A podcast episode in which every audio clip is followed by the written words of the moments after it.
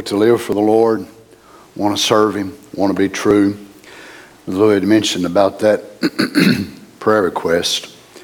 Someone in the medical field had sent me a, a thing this week from a, uh, an emergency department, and it was someone who actually worked there.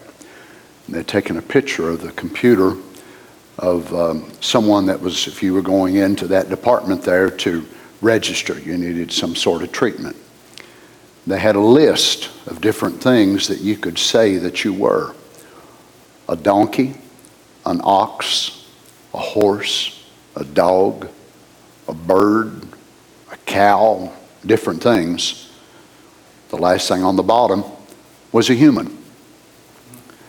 So, can you imagine you go to the ER and you sign in as a dog and they diagnose you with a human only disease?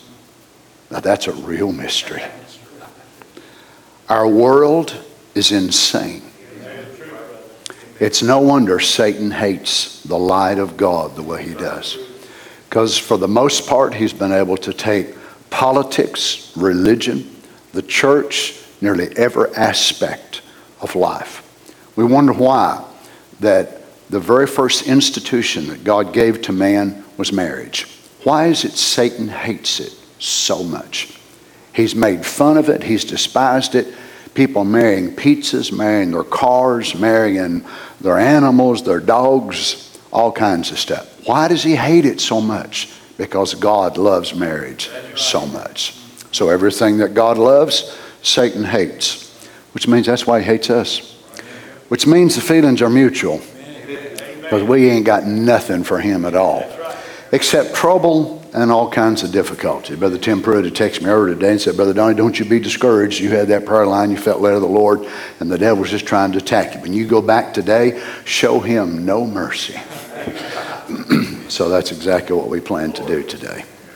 Let's stand together. It's so glad that we could uh, at least be able to stream together. And as Brother Louis already shared some of these testimonies, and we have heard just some tremendous things of what the Lord has done and we're believing He's going to continue to do the same thing. We appreciate the brothers and our sister that you're with us today. All of those of you that are streaming, um, I know we've got many that are sick, and we're just praying for you that God will strengthen you and help you. And this too will pass. So don't be discouraged. God, God is mindful of us. Things like this hit us by surprise, but they certainly don't take Him by surprise. Let's turn to the book of Ruth, if you would. Uh, Ruth chapter um, 1, verse 19. I love this book. It, it's, um, it's such a tremendous book. It, for many, it's, you know, it's just a love story in the Bible, and they really don't consider it to be a, uh, a book that contains a lot of great depth and revelation. But to us, we, we know that it truly is a love story. For the Bible to us is indeed a love story within itself. And God wrote that mystery in the lives of many different people. Ruth chapter 1, verse 19. So they two went until they came to Bethlehem. And it came to pass when they were come to Bethlehem that all the city was moved about them. And they said, Is this Naomi? And she said unto them, Call me not Naomi, call me Mara.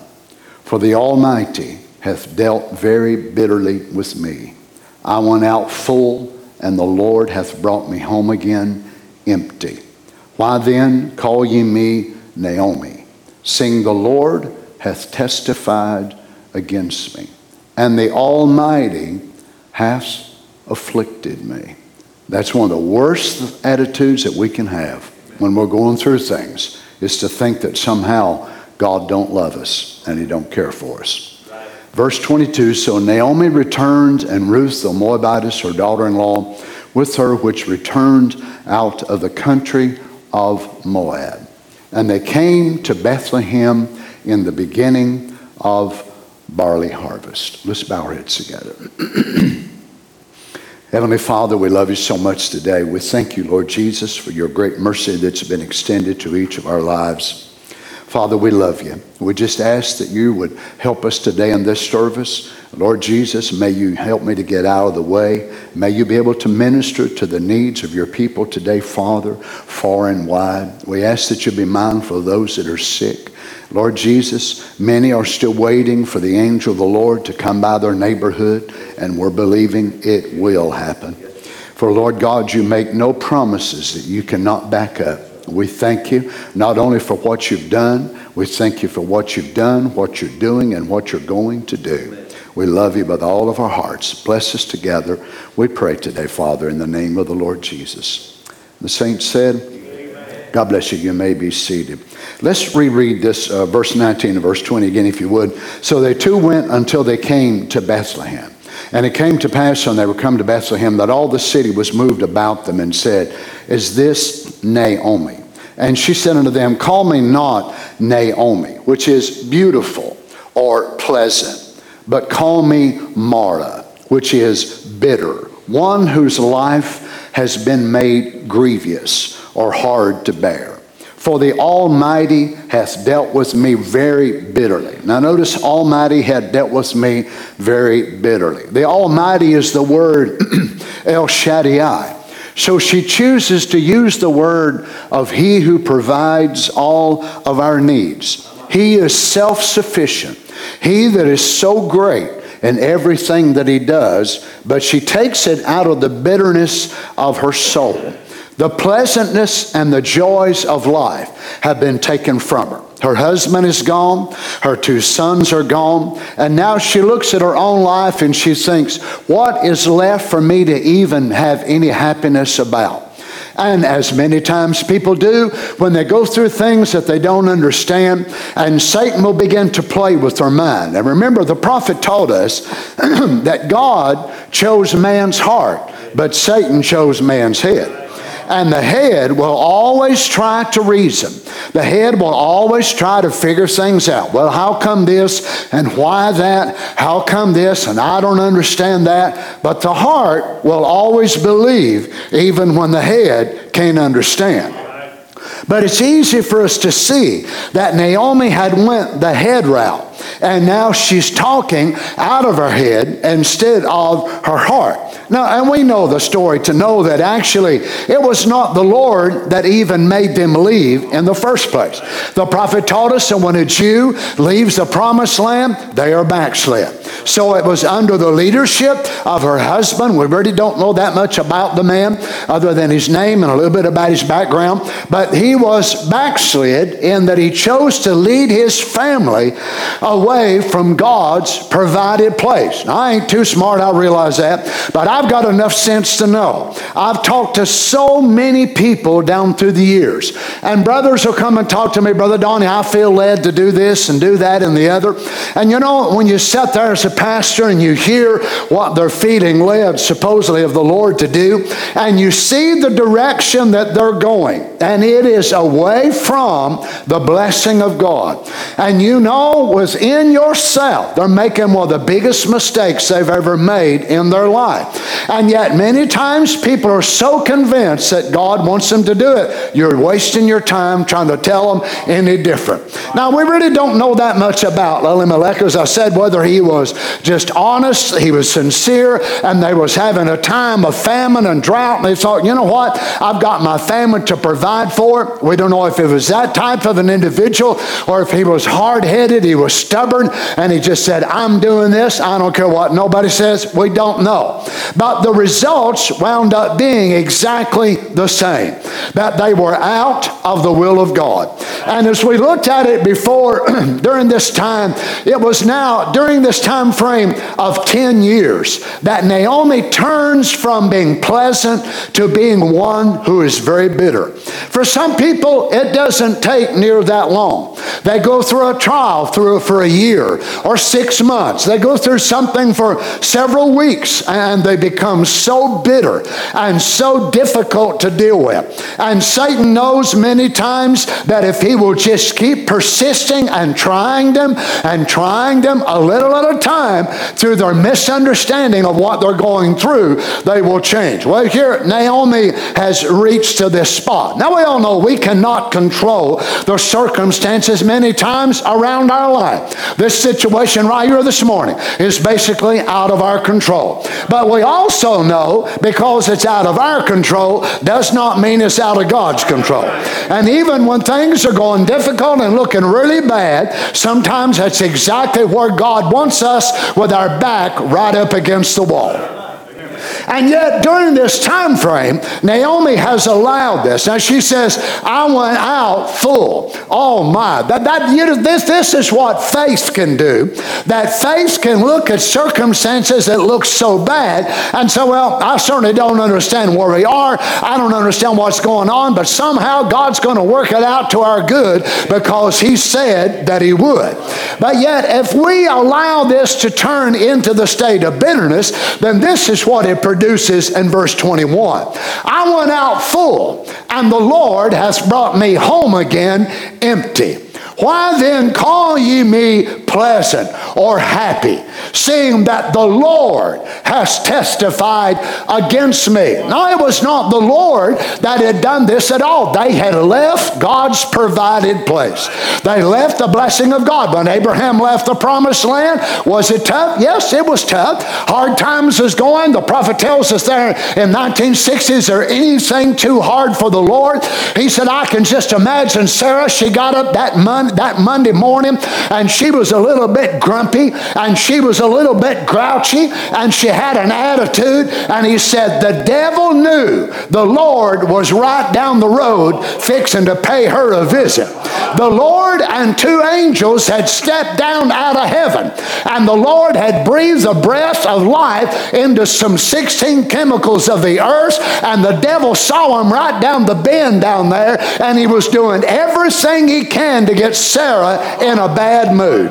Well, I don't mind telling you, he's done me that way a few times. What about any of the rest of you brothers? What about those of you that are streaming? And the devil knew, Brother Louis, we're fixing to get one of the best blessings we'd ever got in our life. Now, I'll tell you, Abraham had got a lot of good things from the Lord, and Sarah had got a lot of good things from the Lord, but they was fixing to get one of the best things they had ever got in their life because God's fixing to eat a calf sandwich and drink a glass of milk with them.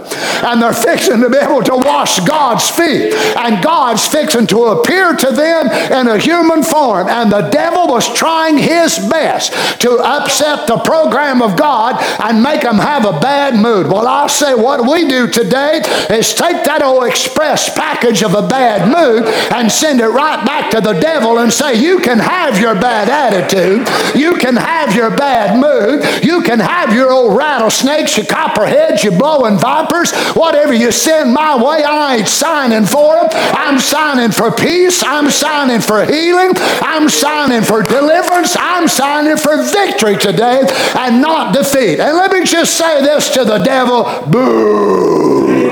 Boo, devil. Boo. You don't scare us. We're not afraid of you. We are the winners today. You're the one that's afraid. You're the one that's scared because you know God's fixing to move. Hallelujah.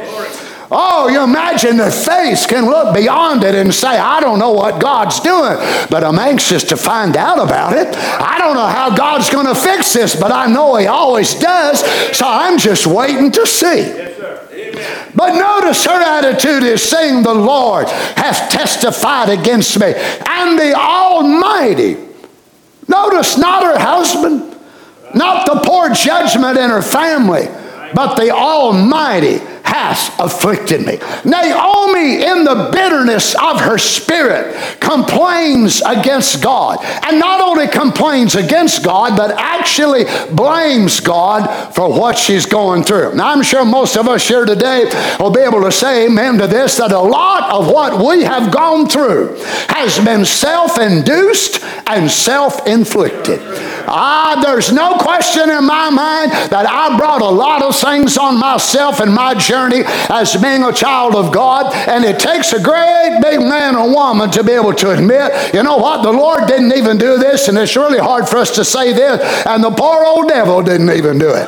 It's a lot easier for us to blame the poor old devil, and sometimes that ignoramus didn't even do it, but we done it ourselves. But sometimes we just cannot say, I messed up, I missed God, I got out of the will of God, but that's the only way the Lord will ever be able to help us if we can say, Lord, I'm sorry. I made a wrong turn. I went right and I should have went left. Lord, I should have done this and I'm very sorry. I ask you to forgive me. I want to go back and regroup. Can I join the army again? Well, you have to say, well, you know what? You don't need to rejoin. You was already there before the foundation of the world. And I don't kick out mine because they make mistakes. I just whomp them a little bit and get them back in line. Is that right? So it's the people of God, whenever we do do wrong, are we going to? We are. Are we going to make bad mistakes, Brother Darrell? We are. Are we going to, even as leaders, are we going to do things, and make mistakes? Yep, we will. But only a coward after a mistake will say, Well, I guess I made a mistake. I'm disqualified. No, I'm so glad God's generals down through time don't do that way.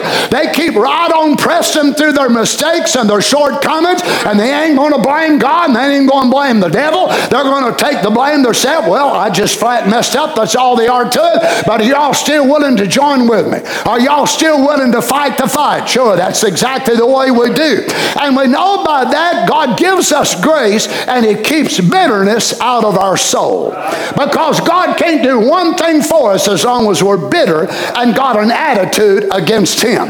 But I want you to notice here today that here Naomi stands and she's so unaware of the great treasure that she has. It may look like an absolute deficit to be carrying around a Moabitess woman. It may look like that it's going to cause problems, and it did. But that woman had such a treasure with her that she was going to be in the lineage of the body of the Lord Jesus Christ Himself. I wonder sometimes if God don't have great things in store for us when we come out of those trials and we don't even recognize it ourselves. We're just so happy to be out of the trial. We don't even look at the good thing God give us that we brought out with us. Well, praise the Lord. Is that right? Now, here she had brought back to the land of Israel a promised seed of God that God was fixing to cross over from the Jewish bloodline into the Gentile. Now, the display of the cross is going to be displayed in the life of this individual. So, Naomi just keeps going on and going on about this. Oh, the Almighty has done this and that and the other. What I love about this is that God didn't say, you know what, I've got just about enough of your mouse. And because you've done this, I'm booting you back to Moab. See if you like it any better there, girl. But you know what? The mercy of God knows how we are. I'm so glad He does. He knows when we get weary and all we mile stuff, we don't even mean it. And He knows we don't mean it. Anybody ever done that beside me? You just get so weary and frustrated sometimes, and you get disappointed in people, and you get mainly disappointed in yourself, and you just say, Oh my goodness, what's the use of it? Why even go on? And God God said, now he don't mean that a bit more than nothing. That's my boy. My genes is in him. Why, he's just down. He's just weary. I, I know how I felt when I was on the earth as a human being. Why, it ain't in him to quit. He can't give up. He's got my genes and his DNA. And all the devils say, yeah, look at him. Look at her. She's saying, they said, shut up. Shut up, devil. I am his attorney. I represent him. And I'll say to you, you are a liar. And I'll tell you before he ever does it. He's fixing to repent and ask me to forgive him. And that, I'm going to go and tell you, I'm going to do it. I'm going to do it. And I'm going to not only forgive him, but I'm going to give him a greater determination that he's ever had. I'll go and tell you what I'm fixing to do because he's my boy. That's my girl. That's my teenager. That's my older gentleman. Whatever they are, they are mine. Hallelujah. I'm glad we got an attorney like that. I want you to notice this. Brother Branham, he picks this up and he said, he went right into the wilderness, into the spring of Marah. Now, this is where that she gets this name. It's under the administration of Moses, of course. And they just had a tremendous victory. God had sent them such a meeting. Man, they had shouted, they had sung, they had danced. And then the prophet picks it up and he said, they went right into the wilderness in the spring of Marah, bitter water. Isn't it strange that God would lead his children through bitter bitter waters, but them all goes along the road. But when he was there, the remedy for the bitter water was standing on the bank. Amen. Standing on the bank, Moses cut down a tree and throwed it in the water and turned sweet again. Some through the water, some through the flood, some through deep trials, but all through the blood. That's the way God leads his children, God's path, God's provided way. So for us to pray, God, take all the trouble away, take all the anxiety away, we're praying against God's provided way. Well, for us to sit here today the way we are and be tried after such a victory, it's God's provided way. Then this is what I'll say Hallelujah. It proves the devil's mad, it proves that we're glad, and it proves we're in God's provided way for this day. I'll tell you one thing if the devil didn't hate me, I'd be the first one in this altar right here this morning repent. I'm glad to know that all hell hates me. I'm glad to know all hell hates our church. I'm glad to know that all hell hates this message. You don't find hell fighting the message of Oral Roberts, A.A. Allen, Jack Coe. You know why? They didn't leave no message. Why does Satan hate this one? Because it's the only, oh, glory to God, it's the only light of the end time. And Satan hates it. Praise be to God. But while we're here, we're going to torment him. We're going to cast out devils. We're going to keep on praying for the sick. You better wash up, devil. We'll have another prayer line in a week or two just to show you we ain't scared. We are not made of stuff that bluffs. We're made of stuff that don't bluff. We walk when we can't see. We pray when we don't feel it. We come to church when we don't even feel like coming to church. We sing when we don't feel like singing. Hallelujah. Why? Because it's who we are. We do not defeat. We will not be defeated. We are undefeatable. Praise the Lord. Notice this Moses raised up his hands and got so called away in the Holy Ghost till he sung in the Spirit. Hallelujah. That's right, that's right. The same Holy Ghost was on Moses is in this building tonight. Hallelujah. The same one that made Miriam dance is the same one here tonight. God is God and changes not. Yes, sir. And that big song, after that big song was over, that big shout, having a hallelujah big time. My goodness, having a hallelujah big time. They started through the wilderness and led them straight to bitter waters. Wow. So Moses gets so caught up and sings in the spirit, and they worship, and Miriam said, Glory to God. Hallelujah. Where's my tambourine? She gets her tambourine and starts dancing down through there, and here go the daughters of the church following her, and they're shouting and worshiping and praising God after they all come to one another. Whew. Glory to God. Woo! Man, what a meeting. Oh, hallelujah. What a meeting. Where are we going now, Pastor? He said, Well, let's go this way. And there they go. Where does he lead them to? Bitter waters. Ain't got nothing to drink. And the waters are so bitter. Oh, but praise God, it's good to have a good leader even when you got bitter waters around. Now, Moses didn't say, you know what, let me call the Culligan man. Hello, Culligan man. We need some water fixing things here. Is there any way that you can help us, sir? We've got real problems down here. No, they wasn't going back to Egypt to get help. But God dropped in Moses' heart. There was a tree there Oh, thank you, Lord. There was a tree. And if he would cut down that tree and be able to put that tree in the water, don't you understand? Our Lord Jesus had to come and had to be placed on the tree and placed in the waters of our soul. And what did it do? It took us from being bitter and lost and miserable and wretched. It changed us by the power of God and made us sweet like the presence of God Himself. Oh my. Notice he said, let him right straight to bitter waters. Isn't that strange? Right into temptation, right into where the waters was bitter and they couldn't drink. They had nothing to eat. Listen to this. Nothing to eat and the waters were bitter. After such a revival, they had such a move of God, and this is what they're dealing with. You know, it's strange. It's amazing that the people of God, they look at Sunday. I pulled in out there uh, earlier, and I got out of the car and I said, wow, Sure looks different than last Sunday. Last Sunday we had people out there parking cars, you know, go here, go there, do this, do that. Hundreds of people in here, bunches of people over there, people everywhere. But our God is still just as victorious this morning. As a matter of fact, in one sense of the word, I got more victory today than I had last week because I got all these miracles and things that I can testify about. Praise God. Amen. To know that our God is God. You mean you go from 600, 700, whatever was here, down to about 12 or 15, and you still got the victory? Still got her, pal. Because my victory is not determined by crowd. My determination of victory is not how many's with me, how many's against me. I'm not following the crowd, I'm following the cloud. And that's what gives us victory. Notice Look, that stream of Marah, bitter waters. Now, this is where Naomi gets this. I'm bitter. God's against me. No, he ain't. No, he ain't. He's given you a treasure and that Gentile bride. Oh, my.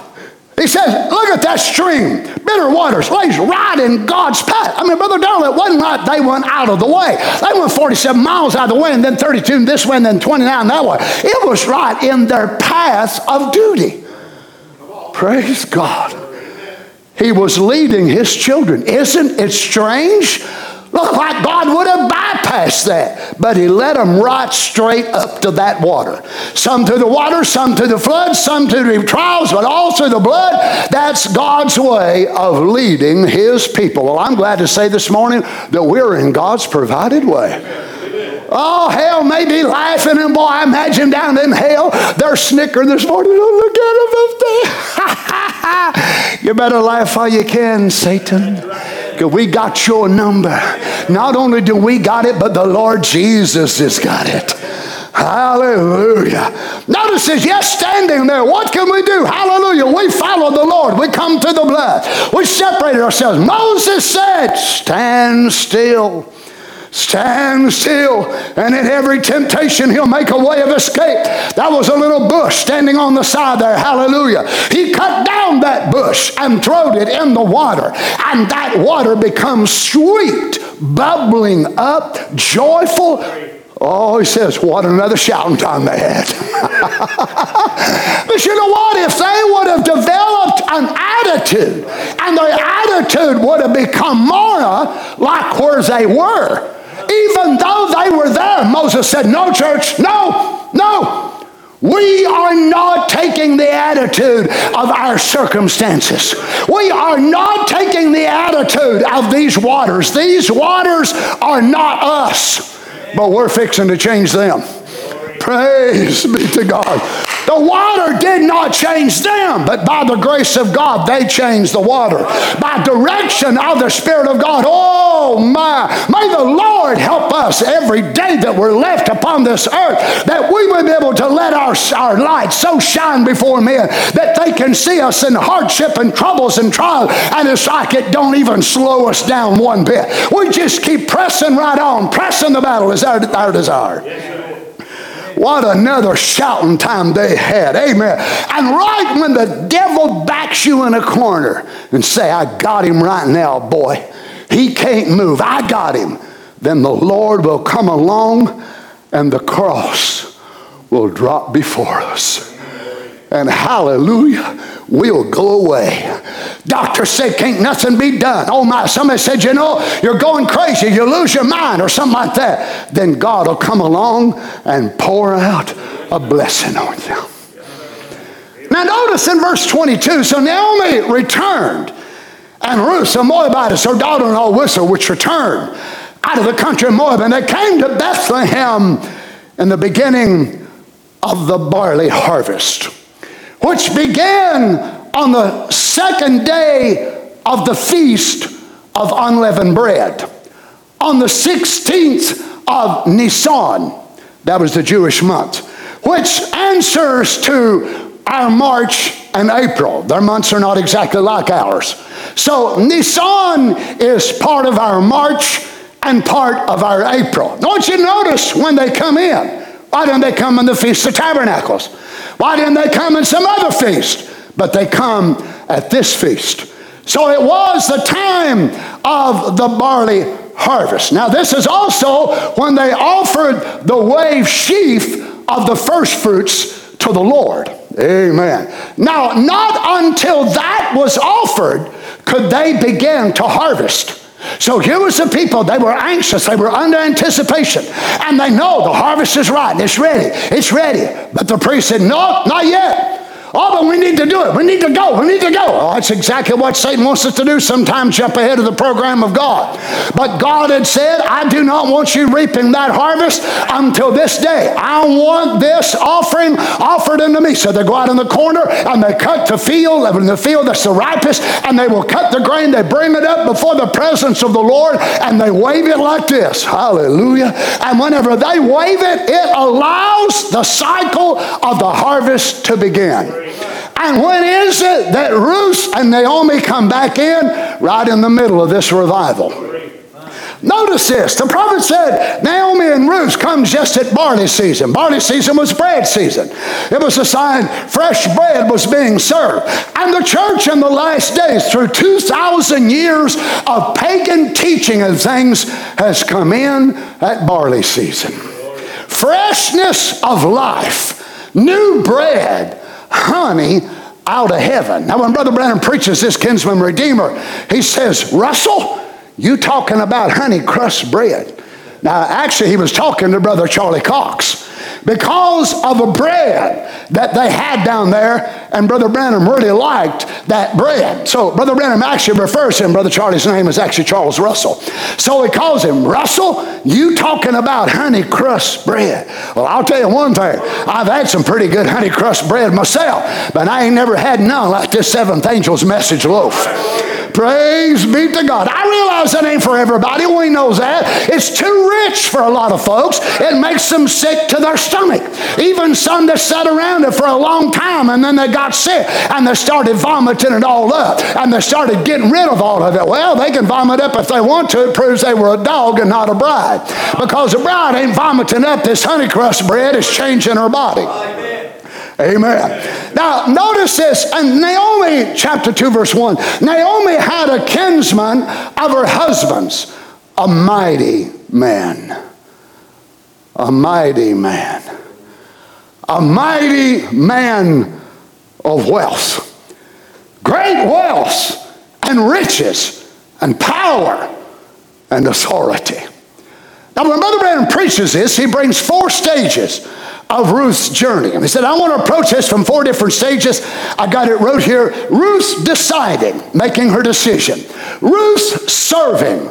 Ruth resting. Ruth rewarded. Now we know Ruth had to make up her mind, and we have all had to do exactly the same thing. And then we must enter into the second stage of that journey, and that is that we must work. We must do what God has called us to do. So it's not enough to say, well, I've decided I don't want to go to hell. Praise God, ain't that awesome? I mean, I've decided I, I don't want to be lost. Now, I don't want to live right. I don't want to quit sinning. I don't want to do this and that and other, but I've made my decision. Well, if that's a true decision that comes from God, you'll have to serve under that decision. Now, serving under the decision is not always the most pleasant, easy part. As we'll find out here with Ruth, that it was a very difficult and very embarrassing and very humiliating type of situation. But she felt this is what she must do. Now, notice this. And Ruth the Moabitess said unto Naomi, Let me now go to the field and glean ears of corn after him who's in whose sight, notice her terms now, I shall find grace. And she said unto her, Go, my daughters daughter. Now, notice Ruth the Moabitess has decided for some time now that she's going to follow her mother in law. Your God will be my God, your people will be my people. That was a great decision. Now it's come time that she must serve under that decision. But I want you to notice, even before she heads out to serve, that she comes back with respect and honor to her mother in law. Now, why would she do that? Well, her, her, her father in law would have been her head, or her husband would have been her head. But now that they were both gone, she comes to her mother in law, and she does not just strike out and say, Well, I'm going to do this, and I'm going to do that, and I'm going to go over there, and I'm going to do something else. She won't even go anywhere until she asks guidance of her mother in law. Well, I think a lot of Christians could learn some of this. You see, this is the Levirate law, but it's also the law of the right of gleaning, which I find to be a paradox, really, because they're in the land flowing with milk and honey. And yet, in that land flowing with milk and honey, the Levitical law provided for the poor. You mean you're going to have poor Israelites, poor Jews, and a land that flows them. You mean everybody in Israel was not a rich person? They was not. There was many laws that pertained to the poor. Wow, isn't that something? And yet they're in a land flowing with milk and honey. Look, friends, some battles is their health. Other people fight finances. Other people fight this, that, the other. We've all got something that we're going to go through. Even though we're in a land flowing with milk and honey. Now, the provision of the law for the people was, and I wrote this down landowners were forbidden to reap their fields out to the very borders, nor could they send the reapers a second time into the same field. If they overlooked a bundle of grain, they were forbidden to go back and get it.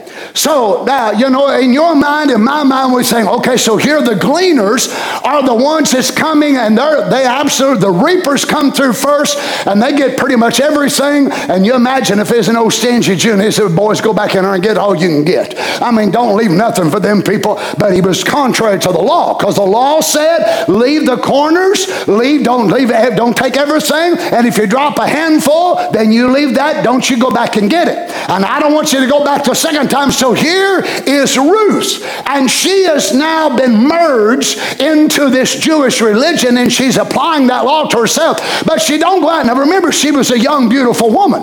When Boaz saw her, he called her my daughter, which differentiates his age from hers. And she was a very beautiful woman, and she could have said, you know what, now that I'm here, I really don't think I need to hang out with this old woman. This old woman, she ain't got no more sons. I mean, she ain't got nothing. She's just going to hinder me. Well, I think I need to think about myself. Well, I'll tell you, this separates the bride from the church right here.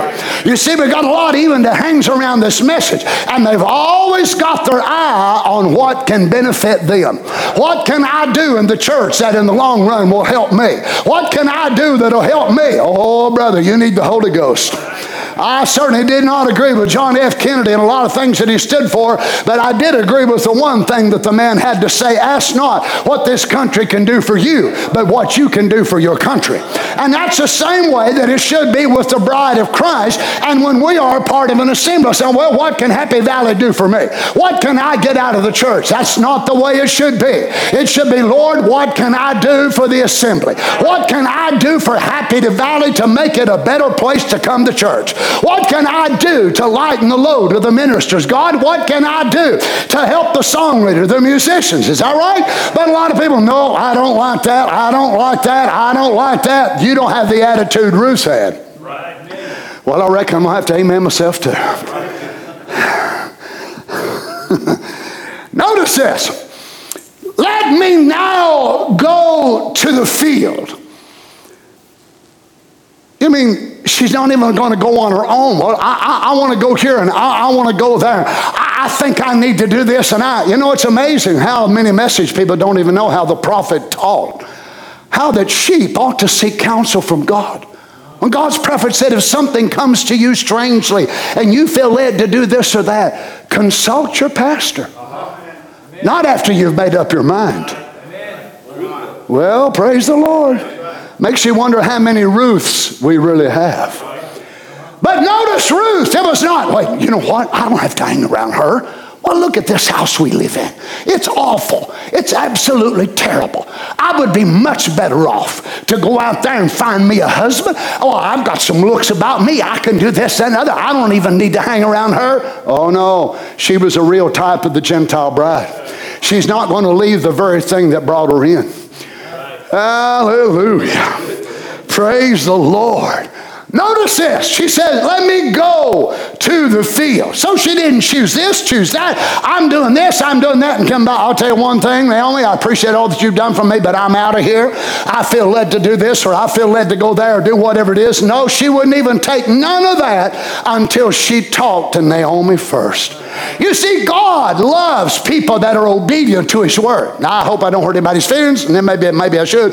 God does not bless lazy people people. Right. Well, praise the Lord. But God will bless those who carry out with what's at hand. But many people have their eyes way out here and they won't even do what's right here in front of them, not knowing that God put this in front of them to see if He could trust them with this out here. Oh, my, oh, yes, I'm going to do this. Me and Brother Darrell talk about it all the time. And he tells about so many of the younger ministers that are on the field. And boy, it's all about them. Them pushing themselves, them doing this, them doing that. I'll tell you one thing if a man's called to preach, if he, he can't preach to one, he don't need to preach to a hundred. If he ain't got enough God to preach to two or three, he ain't going to stand behind this pulpit and preach to five or six hundred because he probably ain't called in the first place. Well, praise God. That's right. It's not what we all can get out of this, but what can we give to it? When I leave, if time tarries, when I leave, if I go by the way of the grave, what will be able to be said about me? When Brother Donnie Reagan was here, he did this and he did this and he did this for the message. He left this and he left that. Oh, God forbid that if I go by the way of the grave, that people will say, Man, I wish we had something we could say about that guy. I don't know what in the world we'll ever say about him. Every preacher will have to get up and tell a big lie. No, I want to give them so much they're so perplexed they don't know what to say. That's the way it ought to be with every child of God. I don't want them to get and say, I'll tell you one thing, he sure was a big liar. He was a woman chaser. He was after popularity. No, sir, I ain't doing it. But let me give something, Brother Darrell. If you have to stand and say words over me, let me say, I'll tell you, I worked with a man. He was a man of honor. He was a man of integrity. Brother Louis, when you get up, may just find so many things to say. Well, I just don't even know what to say. That's the way it ought to be with every child of God. We ought to be so in love with our message of the day and our Lord Jesus Christ that we want to live and manifest and display every everything we're called to display. God does not bless and guide the lazy, but those who find the task at hand. I realize, friends, in every day, every message that God has ever had, He positions people differently. Some are visionaries, some are more laborers. Some's vision is more close to home. Can you imagine God calling James and sending James out to Thessalonica, Galatia, Corinth? That wasn't who James was. The visionaries in every day are some of the most misunderstood men of that message. Because God gives them a vision, not only of the day, but if there is a tomorrow, and then you've got those that have no vision. They say, oh no, oh no, we're getting too big. Oh no, we're doing this. Oh no, oh no. Because their vision is so small, not realizing they need that guy to help balance them out. And that visionary needs them to help balance him out. We help each other if we will allow each other to do it. And your Ruth is not saying, well, I'll tell you one thing, I'm the Gentile bride. She didn't know she was that. She didn't even have a revelation. I don't think, Brother Darrell, that she had entered into that spot yet. So she needed guidance. Help me, Mother. Help me. What should I do? What should I do? Oh. And she said unto her, Go, my daughter, which shows the dire circumstances that they were in. She hadn't been to the local Social Security office, hadn't been to the welfare office now, they had crossed the border, but unlike our government, they didn't give them a cell phone, full Medicaid, Medicare, full insurance. Uh huh. Yeah, I want to, uh, Alicia had to have some tests and, and they wanted to do some more tests and her insurance company wouldn't even pay for it. Uh, you hear they paid all this insurance, you know, and all this sort of thing. I told her, so honey, I've got the answer for you. She said, what's that? I said, go to Mexico and then walk across. You'll get a free cell phone and you'll get all, all the insurance you'll ever need. You'll get all that sort of thing. It makes me sick to my stomach that our government does that to illegal immigrants. Sure, I, I can understand they want to come here, come by the way of the law. Amen. Come on now, don't get quiet on me. Come by the way of the law, gain your citizenship the right way. But what's our government want? They want to buy votes. They want to buy votes. And then here we have American citizens who pay the taxes and pay the bills. Don't you never forget, the American government does not make money, they spend it. Amen. They spend the money that we pay on our taxes. Well, that's good preaching, Brother Donnie. Go ahead and preach it.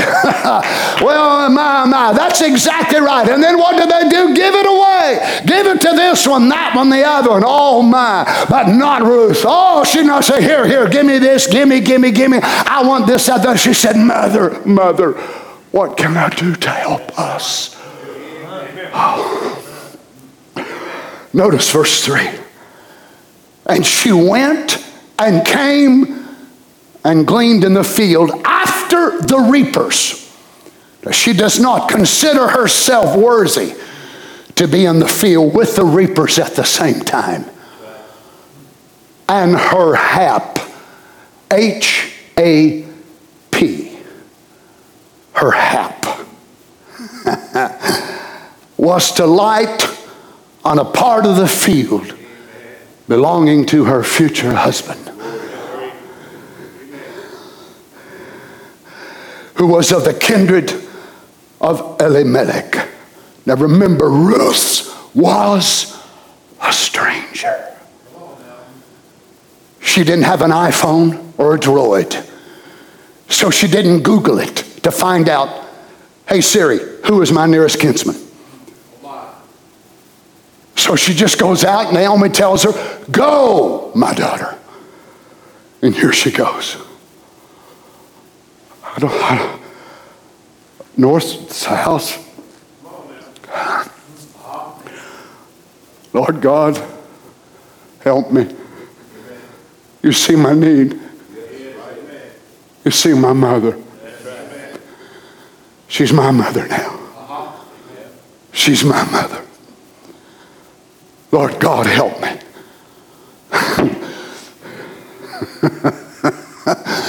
Hallelujah.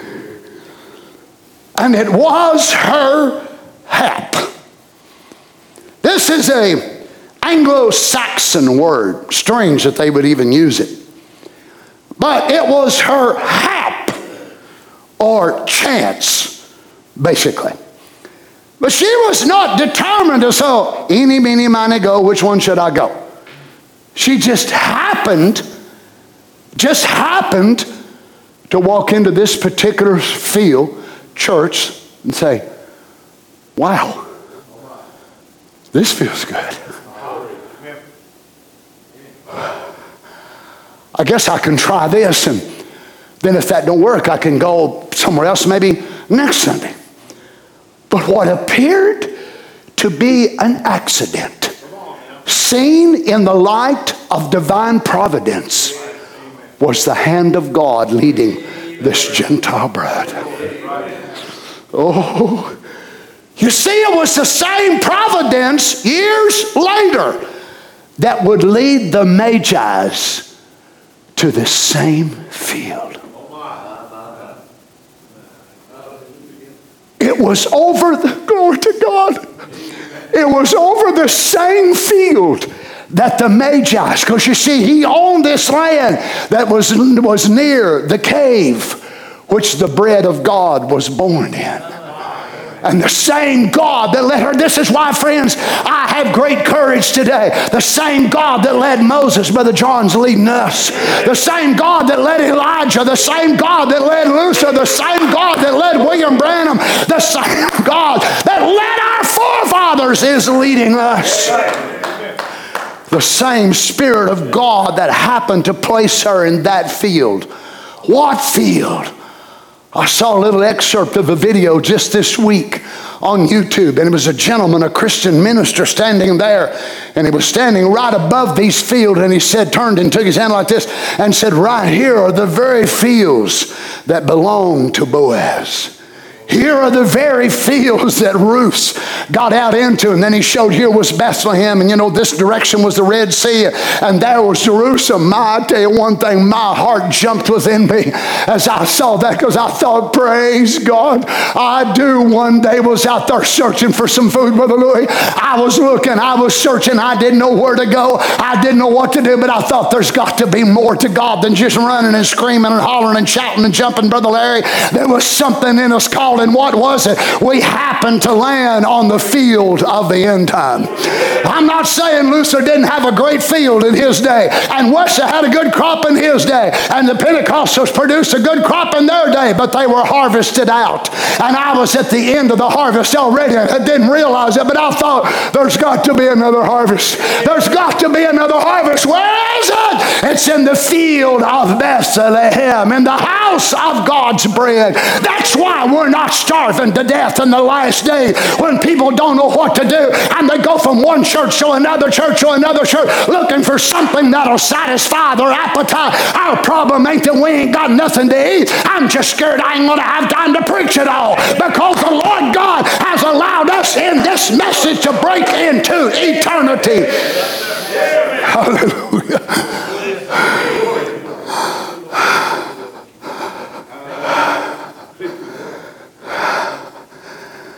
And behold, Boaz came from Bethlehem and said unto the reapers, The Lord be with you. That'd be a nice guy to work for, wouldn't it? This is his greetings. It wasn't how much money we made today. You killing time on me, you wasting time on me, but the Lord be with you all. Wow. And they answered him, the Lord bless thee. Now, that would be some kind of workplace, wouldn't it? Then said Boaz unto his servant that was set over the reapers, Whose damsel is this? Didn't take him all day, did it? Immediately, she caught his attention. No doubt there was all types of women there. There were even his maids that were there. But this woman caught his eye. And the servant that was set over the reapers answered and said, I want you to notice now how he says this. It is the Moabitish damsel almost in a derogatory manner. It is the Moabitish damsel that came back when Naomi backslid was going to that Pentecostal church, and then she started coming back to the message. She brought this short haired woman with her. Oh, Lord, she just eeks with cigarette smoke. Well, to be honest with you, if there's still some more out there with bobbed hair, smoking cigarettes, taking dope, and their name is on that book of life, I'd say we lower our pride. I'd say we humble ourselves and put up with their old stink on their clothes if we can get them born again because it might be the last name on the book. Praise be to God. I don't know about you. Oh, sure, I don't like sitting by folks that smoke either. I don't like sitting by women that wear pants. And people say, oh no, what's people going to think about us? What are they going to think about us if we don't have an open door to see people delivered? More importantly, what's the Lord Jesus going to think about us? I don't know about you. I'm going to reach that last one. It might be somebody at Walmart see me. It might be somebody over Target. I don't know where it'll be. Lord, hasten the day that we can bring them in so we can leave this place. Amen.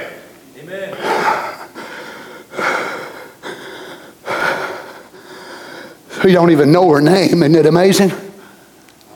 He don't mention nothing about her character. What he mentions is her past.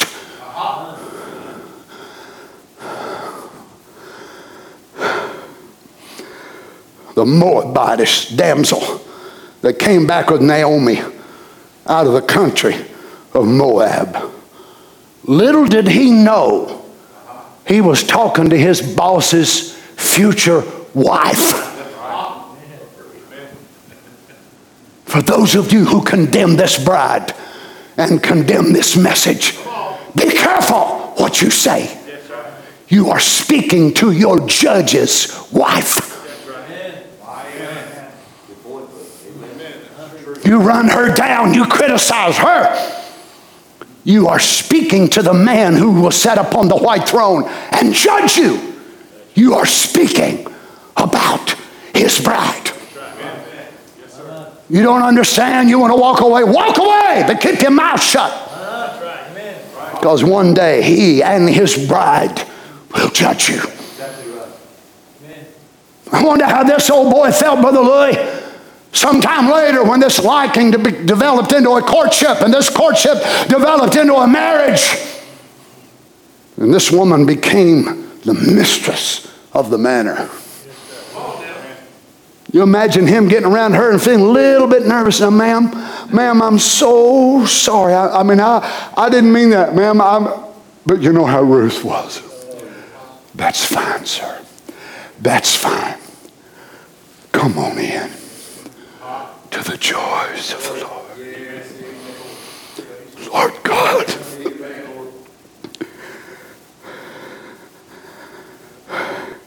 Now, notice what he goes on to say. She said, I pray you, let me glean and gather after the reapers among the sheaves. Now, watch her attitude. Bless God, I'll tell you one thing. According to the law, this is my right. You ain't got no right to put me. You, you better, you better, I'll tell you one thing. I'll, I'll call the scribes and they'll show you by. No. She had a right to glean. She didn't need to ask permission. But that's who she was. And she said, I pray you let me glean and gather after the reapers among the sheaves. So she came and has continued even from the morning until now. And she tarried a little in the house. Now it's hot, of course, and they would have a little lean to, as we'd say, or a little shack of a thing. And the workers would be able to go in there and take a little bit of food and a little bit of drink and refresh themselves. But Ruth wasn't sitting in there. I'll take another tea. Hey, you got any more of them Snickers? Bring me them little moon pies of them little Debbie's. You got them oatmeal and cream pies? And what about, hey, I'm the bride. Hey, everybody here serve me. I'm the future queen. She'd have never been this if she'd had that attitude. So she just barely went in, Harry, and got a little bit of shade and went right back out at it again. She didn't retire. She didn't go in there to stay. But the man said, There's something about this woman's character. I'll tell you one thing. She works and she works. She has barely been out of this heat all day long. Praise God. She just went in for just a little bit of refreshing from the presence of the Lord. And she's come right back out again. This low place in life. We may look sometimes at the spot that we are and we think it's so insignificant, it's so small. But this small, insignificant start introduced her to her future husband. What if she would have told Naomi, I am not tumbling myself. I am not going out there. It's too hot. I don't do good in hot weather. I'm not a morning person. I get up around three, and I, you know, I'm, I'm sort of a, a night person. The prophet of God said night was meant for sleeping. Hallelujah. People stay up all night long watching videos and video games and this, and that, and other and sleep all the next day. Well, come on, preach, Brother Donnie. But Ruth, well, she was not that way. There was something in her virtue. She'd taken this upon herself. I've got to do what I can to help my mother. I've got to, oh, what if every one of us would take that attitude? Lord God, what can I do to make our church a better place? What can I do to make my family a better family? And said, What can y'all do for me? All right, all right, my siblings, my mama, my daddy, what can y'all do for me to make me a better person? Oh no, it's what can we do? What can we do to be able to light, light so shine out of us that the Lord Jesus has said, That's my son, that's my daughter. Oh, what an attitude. Then said Boaz unto Ruth.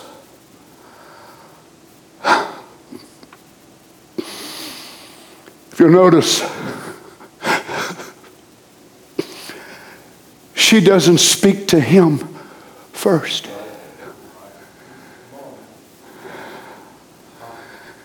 He speaks to her first.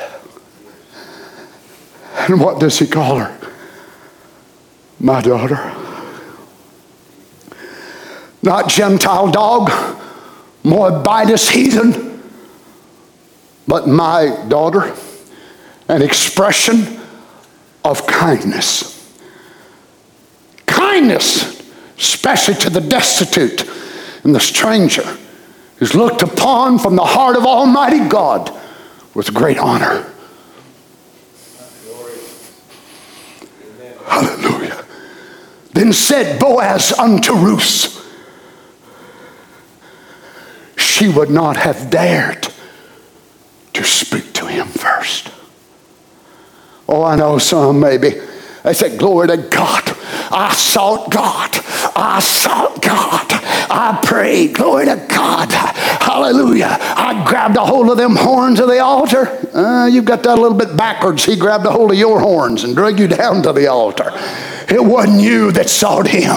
It wasn't you that spoke to him when you was happy doing what you was doing. He spoke to you, and some of you it might have been with a beer in your hand or a cigarette in your hand or a marijuana, whatever in your hand, and something spoke to you. He condescended. Remember this series we're dealing with the church and the act of kenosis. Don't you understand? He had to kenosis himself. You imagine when the Spirit of God kenosis himself and went into that honky tonk or that tavern where Billy Andrews was sitting and sitting there drinking and cussing and smoking and all that was going on. And the Spirit of God said, This is your last chance. The Lord God go into a bar to get a hold of one of his. The Lord God go into whatever more and get one of his. Why? He still will condense condescend and bring himself down to our level to minister to our needs.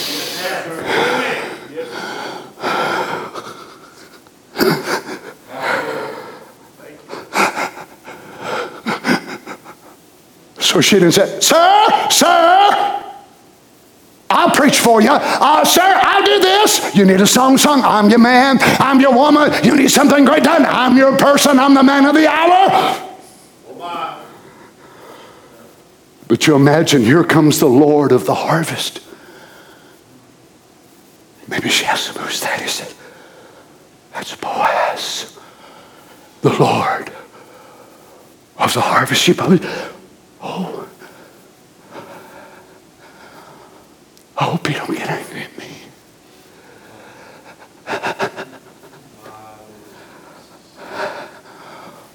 Oh, I ain't trespassing. You ain't trespassing on His grace. You're the reason He came.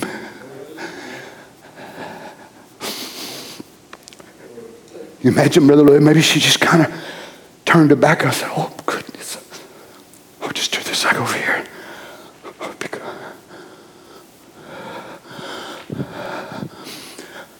go over here at the edge of the field. That's the Lord of the harvest. Humility. Real humility, you can't put it on. You either got it or you don't.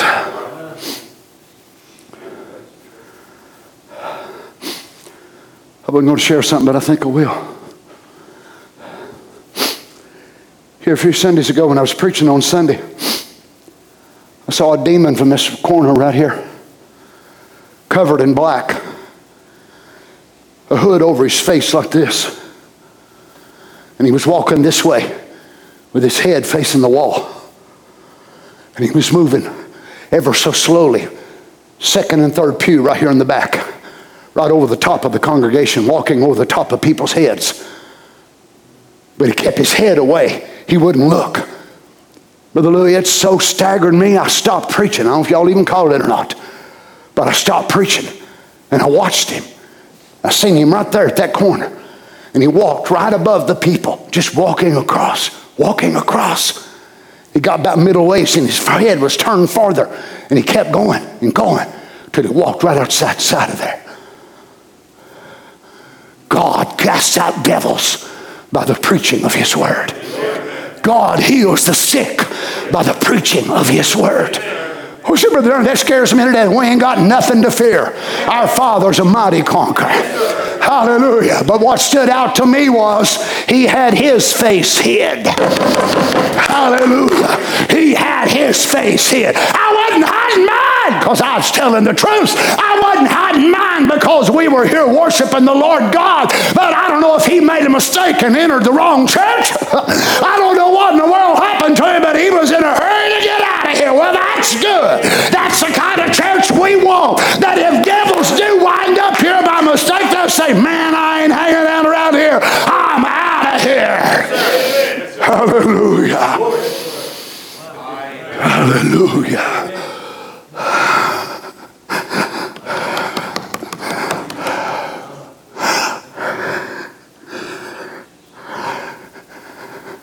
But it was the grace holder that took the initiative. She didn't have no grace. She didn't have nothing. So maybe she just.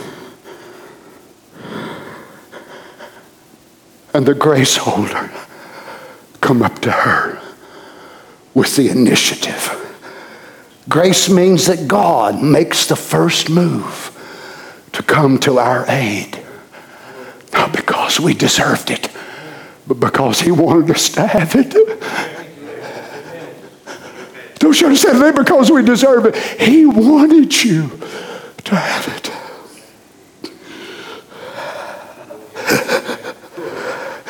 He loves us because He wants us for Himself. We still struggle with that. We still struggling with that. But He gave you grace. He's still giving you grace. He's given you revelation because He wants you for Himself.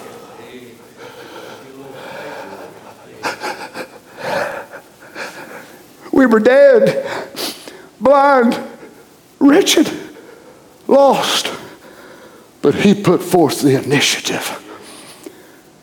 Then said Boaz unto Ruth, Hearest thou not, my daughter? Go not to glean in another field, neither go hence, but abide here fast by my maidens. Now, I'm not sure if you realize it or not, but grace gave her a change in her position.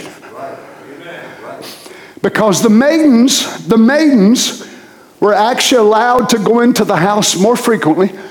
They were allowed protection from the Lord of the harvest. The maidens, his maidens, were actually allowed to follow the first course after the reapers. So grace bumped her up. Grace bumped her up from just being able to grab a grain here and a grain there. But Boaz, by grace, said, Come on up to my house. Come on up with my maidens. And don't worry about going nowhere else. Don't go to no more fields. Your mission trotting days, as Brother Branham called it, are over. You don't have to try this denomination and that one and that one. Sweetheart, you have arrived. Praise be to God. And notice what Grace done. The little lady standing there, maybe her head bowed in humility, Brother Darrell. And Boaz, the mighty man, able to sense it because he was quite a bit older than her and able to see that rare gem of humility. And by that, Grace ministered unto her and calling her what? His daughter. Hallelujah. Oh, if the bride could only realize you are his daughter, but you are his wife. You are his beloved. You are his mate, his eternal mate, soul mate. Amen. We're the original soul mates. Hallelujah. Let's stand together. Oh, thank you, Lord. Thank you, Lord God. Thank you, Lord. Thank you, Lord God. Thank you, Lord Jesus. Thank you, Lord. Oh, Jesus, we love you today. Thank you for coming by our way, Lord. Forgive us, Lord, for thinking that we did something, that it was us seeking you and us doing this or that. Forgive us, Lord. It was Boaz that spoke to Ruth first. It was you who spoke to me first before I had the courage to speak to you. it was you who dealt with each of our hearts, Lord. Some of them can remember back as the prophet quoted, he said, Many of you can fellowship with me in this thought. Seemed like there was something with you all your life, even when you was a child. It said, when it seemed like it didn't bother other little kids to do this or that, there was something. He said it was that life. That life. We wasn't bold enough to speak to the Lord of the harvest. We were fearful. But the Lord of the harvest spoke to us. Oh, dear Jesus, you elevated us from our lost condition and called us sons and daughters. We didn't get the bride call immediately. No. We didn't get that bride call. We, we first needed to understand that we needed to be reconciled into the family of God. Then you'd quicken that bride call. He didn't call her his bride first, but he called her into the harvest. He's the Lord of the harvest. So he has the ability now, this man that he's speaking to, we know, was the foreman, as we'd say, of the field. This man could hire and fire and do this and that and the other. But now here's the Lord of the harvest himself. So he didn't need the permission of the foreman to elevate her to a higher position. He was the man himself. It was not us that grabbed a hold of our own bootstraps, as we would say and lifted us higher. It was you by your grace. And you did it because you wanted us to have it. You, in the type, Boaz could have went to this maiden and another maiden and another. No doubt there was people there from all over everywhere. This was a very rich man. And when it was made known in the community that they were reaping their fields, people would come from everywhere. But why did he go to that one? Past others all around. Maybe rode his big majestic horse. But this one, there she was. Maybe it was love at first sight. She stole his heart. As the Song of Solomon says, Oh, turn your eyes away from me, for they have captured me the Lord Jesus captured by the love of his beloved. It was our love that rendered him powerless. It was his love for us that rendered him powerless, that he would say, I am willing to become sin for her. I'm willing to die for her, the death of a sinner. Our eyes so caught him, and that love so gripped his being. The prophet said, You come down that day in the Garden of Eden when Adam walked out with his wife to try to understand that love. Why would Adam do that? How could he do that? As God Almighty, you understand all things by knowledge, but you didn't understand it by experience. So you come down that day and your heart was broken. And you're contemplating how would Adam give all this away for her? How would he do that? Why would he do that? Then you told him, leave. It broke your heart. But we know when they started out, them sheep garments slapping against their legs, you start, stopped them before they got outside the garden gate and said, I promise you, I will bring you back.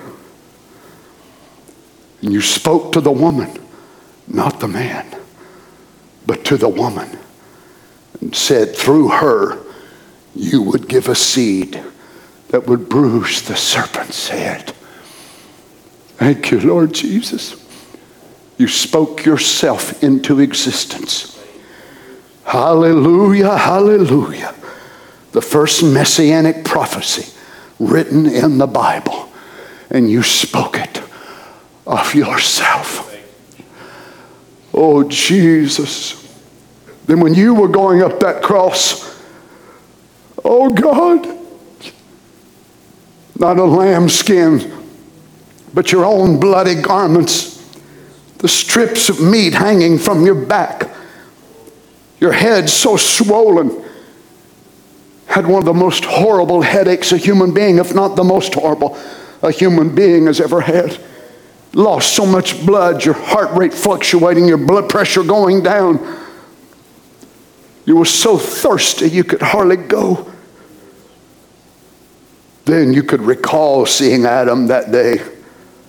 Then you could say, Now I know why. Now I know why. For this course that is set before me, this joy, I will complete this journey. The redemption of my Ruth. Praise the Lord. Lord God, we love you. Forgive us for every selfish thing that we've ever done. Forgive us for every time we've come to church and had such a selfish attitude. Service didn't go the way we wanted it, or the singing, or this or that. Forgive us, Lord. Help us, I pray, to come in your Lord with a different attitude. Not so much what can I get out of this, but what can I put into this that'll help the church, that'll help each other. Praise the Lord. Oh Lord of the harvest, I believe you come riding by this place this morning.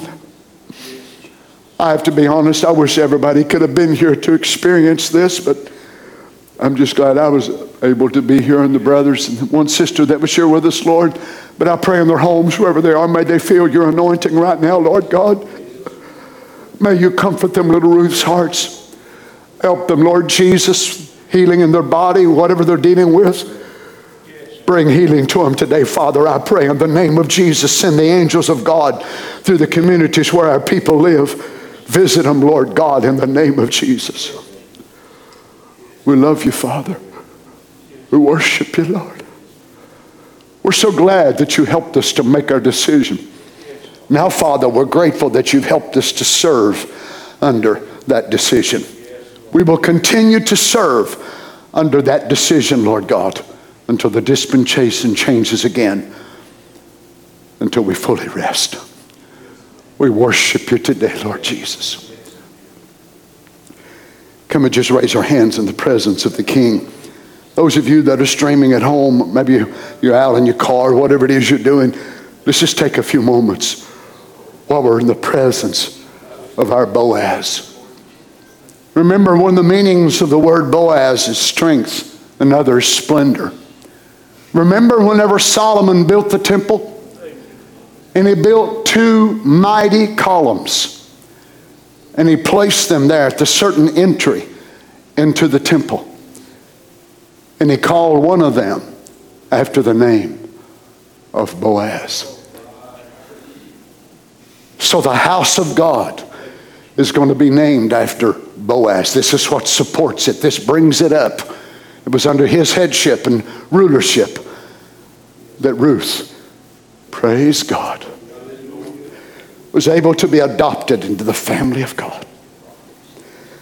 It was under the obedience of our Boaz that we Gentiles who were considered dogs, it was under the willingness of our Boaz to take us under his wing. Praise God. Amen. God bless you, brothers. Look at me for just a moment. Studying, reading the book of Ruth. We'll get to it a little later. But when Ruth goes, marks the place where he's at, and she reaches up and pulls part of his garment down on her, and she says, Spread your skirt over me. I read that the other day. I'll tell you what, I nearly had a fit. Because I thought how fitting it is that we are called the skirt church.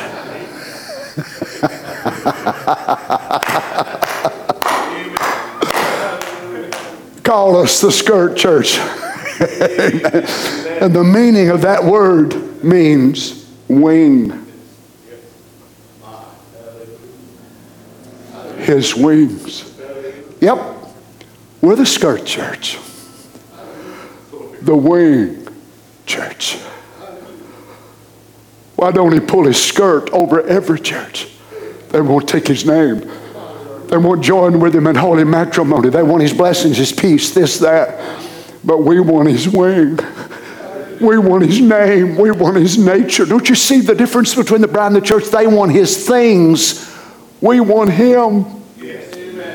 They want his gifts. They want this, that, the other. They want all the gifts and what he'll give them. We want him. And when we get him, we get those gifts. Praise God. Praise God. Oh, we worship you, Jesus. Oh, we worship you, Jesus. Surely goodness and mercy shall follow us all the days of our life. And we will dwell in the house of the Lord forever.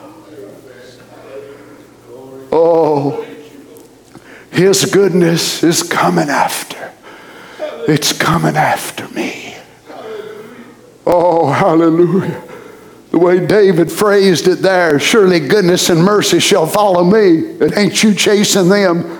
They're chasing you down. Goodness is chasing you down, and mercy is chasing. It was not Ruth. It was not Ruth making a lasso and chasing down Boaz, and Ruth tackling Boaz, and Ruth doing this. Ruth was probably hiding, ashamed, embarrassed. But it was Boaz that spoke to her first. But I'll tell you one thing after he spoke to her first, that gave her permission to talk back. oh, glory to God. Oh, Jesus. We love you today, Father. You had to speak to us first, but now that you've spoken, we want to talk back and say, We love you so much. We thank you for your grace. We thank you for your mercy. We thank you for calling us to yourself. Thank you, Lord God. We worship you, Lord Jesus. We worship you, Lord Jesus. Can we sing that area? Oh, praise the Lord. Oh, glory to God. Thank you, Lord Jesus. Thank you, Lord Jesus. I bless your name. Almighty God, I worship you, Lord. Oh, Jesus. We worship you, Lord God. For your mercy never fails. Thank you, Lord God. We bless your name, Lord Jesus. Thank you, Father. in your. Brother Darrell. Brother Darrell. That I wake Brother. till I lay my. Oh, let's just worship Him a little. I will sing I will sing of the goodness of the goodness of God. of my God.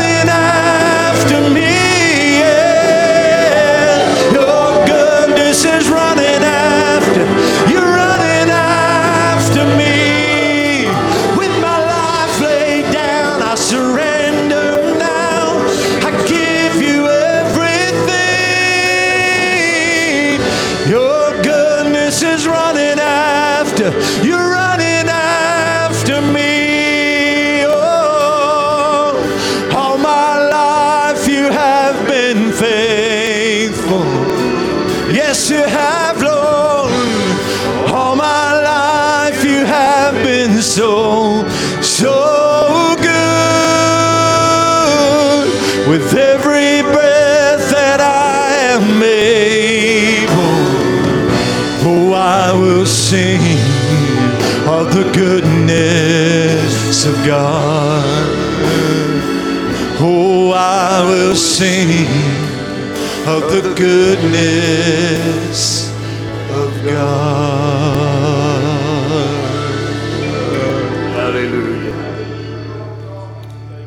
So grateful in our hearts that He just didn't run after us, but He called us. Do you remember that day that He called you, Brother John? I'll never forget it. December the 21st, 1981, on a Sunday afternoon, in an old building in Jonesboro, Tennessee. He caught me. He caught me at the door. He's been so, so good to me. Just to reveal this truth to us, just to open our understanding when the, when, the, when education has drove the, no wonder, no wonder education is of the devil. Look what it's done to the people. It's got kids taking their cats and dogs and cows and horses. God didn't make me to be a cow or a horse, but He made me in His image to be a son of God. Hallelujah. I am proud of my heritage today. Amen. Amen. My earthly heritage may not be so good. I did my genealogy one time. There's, there's some characters back in there. But I'm so glad that seed gene of God, the heritage. Amen. Brother Branham said to be an American. I was there when they crossed the river that day. I was there with George Washington. I was there with Abraham Lincoln when they rang the bell of liberty to be identified as an American. I was there, but oh, that's wonderful. But to be identified as a son of God. I was there when he parted the Red Sea. I was there when he made the bitter water sweet. Amen. I was there when he raised Jairus' daughter from the dead. I was there when he opened the blinded eyes of that girl down in Jonesboro, Arkansas. I was there when he opened the eyes of Jessica and made her see again. That's my God, friends. That's our heritage. That's who we are. Amen. They're not gleaning in the field of a denomination, but gleaning in a field of barley, pure wheat, pure word, pure seed that'll change our bodies, the vitamins of the word for a body change. What a privilege it is today to be a son and a daughter of God. Amen. Amen. Hallelujah. Amen. You know, the devil, he kept me from being on the platform last Sunday during the prayer line, but he never kept me from praying. He may have stopped us from gathering here this morning at the church, but he didn't stop us from having church. He cannot stop this bride. He may slow us down a little bit, but we just regather and keep going again. It's like that clown, you know, that toy, that the, that punching toy we had when we was little, Brother John, that you hit it and it goes all the way back and it'll come back again. And sometimes Satan will give us the best punch. It looks like we're all the way on our back. But here we come up again. Amen. For we are not going down, we are going up. What a privilege it is this morning. Thank you, Brother Donnie, for the word of God. Wasn't that wonderful? Oh, my. Praise the Lord. Praise the Lord. Handfuls of purpose. What a wonderful God we serve this morning. Amen. Amen. Let's just bow our heads. Thank you, Lord Jesus. Lord, as we bow in your wonderful presence once again this day, Lord, in our hearts there's thanksgiving to you, Lord, that God, that this story in the Bible, this book called Ruth, Lord, that it's not just a, a story, Lord, but we see ourselves in the Word, Lord. We see ourselves there, dear God. And Lord, we realize we didn't place ourselves there, but you placed us there and just revealed it to us. This, this is you. This is who you are. This, this is my desire for you. I've run after you. I've sought you. I made this man marry this woman, and this man marry this woman to have this child, to marry this woman to have this child, to bring you on the earth that you would reflect that picture I had of you. Lord, how we thank you for that, Father. That we understand these things, Lord. And God, we just love you today. God, we thank you for the word from the depths of our hearts, Lord. And now, Father, as we come to the close of the service today, I, we thank you for Brother Donnie, Lord, for his ministry, for the other ministers here, Lord. Brother John, Brother Joe, Lord. We thank you, dear God, for their lives, Lord, and for their desire to bring the word to us, Father. We ask, Lord, that you just renew the strength of Brother Donnie, Lord. Father, that you continue to reveal yourself to him, Lord, in a greater way, and that the word would come sweeter and greater and richer, Lord, as we know that you've promised you would do that for us. Lord, thank you for the musicians that came and played and the songs that were sung, Lord, and all that was done for your glory. We thank you for it, Father. Now, Lord, those at home or in their car or wherever they would be at, Lord, listening to this, we ask your blessings upon them, Lord. And Oh, God, may it not just be another sermon, but may they receive it into their heart, Lord, that it would bring forth much fruit for your glory. Father, our brothers and our sisters today that are sick, Lord, and afflicted with different things, God, and Lord, may you just move for them today. I ask you, Father, that the same anointing that raised our Lord from the grave, may it move, dear God, upon each need. For Lord, no matter how great the need would be or how someone else would look at it and say, well, that's not much of a request, we're so glad, God, that you're concerned about every need and every request. And as Peter said, Lord, we cast our cares upon you because we know, Lord, that you care for us. Thank you, dear God, today. Lord, may the testimonies continue, Lord, to, to come in, dear God. Satan thought he'd done something, Lord. He ain't done nothing but made us draw closer to you, Lord. How we thank you, Father, for all that you've done for us and for all that you've given us.